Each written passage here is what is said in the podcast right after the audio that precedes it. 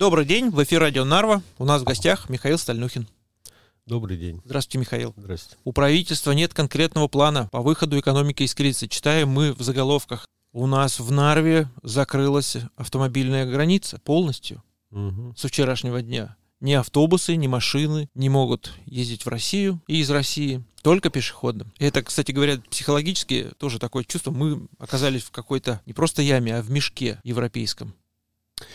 Э, Вас утешит, э, если мы э, обсудим в том ракурсе, что а ни у кого в Европе нет этого плана выхода из кризиса. Ну, когда скопом идешь на дно, как в одном фильме, даже и пошутить можно, да? Нет, меня это не устраивает. Меня это тоже не устраивает. Э, э, Факт тот, что сделана системная ошибка в какой-то момент. То есть кто-то не просчитал, кто-то не понял. Э, Как ни странно, это сейчас не прозвучит, но это та же ошибка, которую сделал Гитлер в 1941 году. То есть недооценка возможностей России по мобилизации своей э, экономики, ну, сделана, ну, просто однозначная, да. И план из всего из этого, вот сейчас опять 50 миллиардов выделили там, да, приняли решение. Ну, как это можно компенсировать? Э, Оттуда назад эти деньги не вернутся никогда. Будьте уверены. Значит, за, за счет чего-то другого, только за счет раздербанивания ресурсов соседней страны.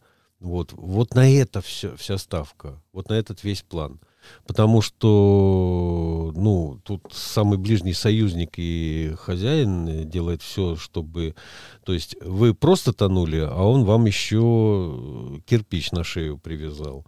Я имею в виду Соединенные Штаты, которые еще и ограничили э, добычу газа для производства СПГ.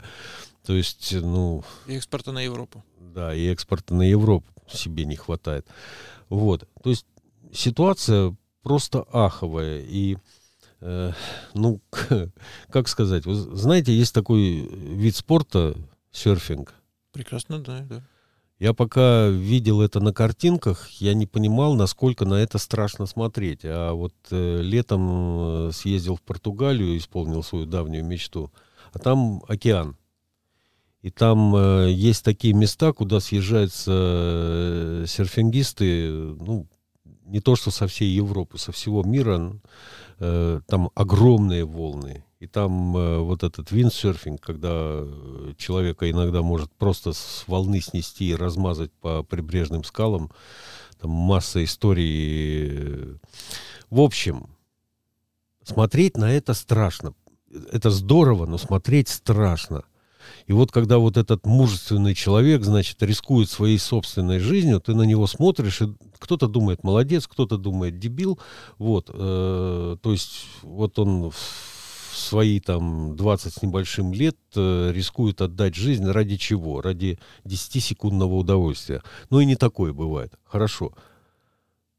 Но он никого не тащит за собой. Он берет ответственность за себя, и он рискует сам, самостоятельно. У меня сейчас такая картина. Я вот когда про экономику заходит речь, когда я читаю очередную какую-то новость, у меня перед глазами такая картина. Вот кто-то собрался на гигантской оке- океан- океанской волне прокатиться, и вместе с собой, значит, нарушники, и потащил за собой целую толпу народу. Сейчас вместе и прокатимся. И вы вот там вот следом, вы понятия не имеете, как, э, как это происходит. Вы в такой ситуации никогда не бывало, а вас вот на этот гребень толкнули. И вот сейчас мы вот к этим скалам сейчас полетим. Вот примерно так вот это выглядит. Тут и невозможно никакой план. Тут или доедем и хотя бы живы останемся, или окончательно разобьемся. Почему я об этом говорю? Меня сегодня э, заинтересовала одна новость. Э, я на нее зашел, а там ссылки пошли дальше, дальше, дальше, дальше. И вот я читаю. Ну, потом я посмотрел, это ноябрьская, это совсем никакая не новость, это уже древняя. То есть там дальше еще более древние ссылки дает. И вот, значит, э, где-то полгода назад указано, что порядка трех тысяч эстонских фирм так или иначе сотрудничают с Россией. И там уже стали умнеть, стали понимать, что когда связь идет не непосредственно через Россию, а через страны СНГ, то это все равно в Россию. Это просто подставные какие-то фирмы и все такое прочее. Э, после этого новость, вот, за которую я зацепился, там речь идет о том, что примерно 500-600 фирм до сих пор продолжают э, вот это сотрудничество. А потом э, показано мудрое лицо одного моего бывшего коллеги по парламенту, который говорит, что надо объявить полный мораторий, и только так мы сможем избавиться от сотрудничества. Вот мудрец, красавчик, безработица черти знает какая, э, в еврозоне мы по инфляции на первом месте, то есть средняя там 2,6, у нас, по-моему, 4,3 в еврозоне процента за январь. За январь. И в этой ситуации э, товарищ еще предлагает закрыть еще 500-600, перекрыть кислород, э, еще 500-600 фирм. Ну, судя по э, направлению деятельности, это небольшие фирмы. Человек там 10-15 может быть. Но если им перекроют кислород, и они полностью закроются и прекратят свою деятельность, вы получите еще дополнительно 5-6 тысяч безработных на страну. Какая нагрузка на бюджет? Какое недовложение в бюджет? Ну, я говорю про налоги и все такое прочее. В общем, э, знаете, вот пока не лягут, у них ничего не получится. Это, это, вот, это вот такая вот ситуация. И я готов э, разделить ваше возмущение тем, что, что происходит у нас в экономике. Но совершенно очевидно, что выход один – это полечить эту ситуацию и постараться восстановить статус-кво. Посмотрим, что будет происходить после выборов, которые сейчас э, постоянно то одни, то другие происходят в Европе, чем это дело кончится и чем выльется в Европарламенте все это. Значит, э, посмотрим на это.